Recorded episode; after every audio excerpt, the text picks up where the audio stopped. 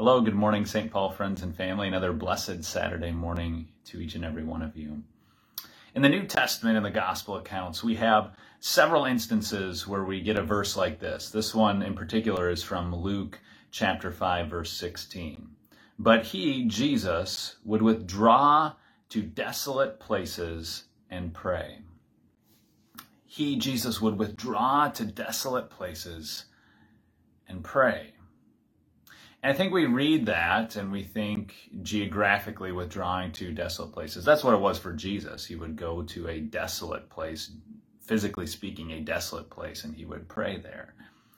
But I kind of wonder if in our context, it's less about withdrawing geographically to a desolate place and more about withdrawing from distractions.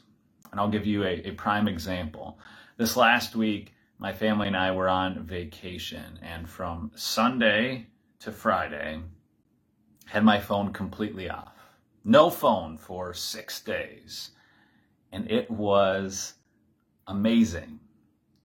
And it just got me to thinking about how much just even the simple distraction of a, a cell phone, a smartphone, really hinders a lot of things in our life, not just our prayer time, but it just really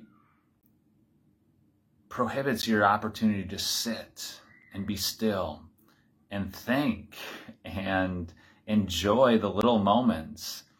We are filled with so many distractions nowadays because of all these devices that we have. That withdrawing t- geographically to a desolate place probably just means we're spending more time on our phone, more time on some kind of device, and we're still just as distracted, still filled with just as much noise as ever. So, my encouragement for you is to find ways to withdraw to a desolate place. Desolate meaning no distractions. If that's a geographical place where there's literally no distraction there, go there. But if it just means you're at your house, but you're turning off your phone, you're not turning on the TV, you're not having any of these other distractions, that's a desolate place. And it allows you that opportunity to sit and think and especially to pray.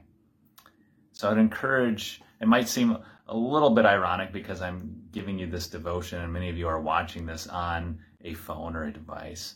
But I would encourage you in the coming week to find those moments, to be free of distraction, so that you can focus on things that, that matter, things like conversation with your Heavenly Father.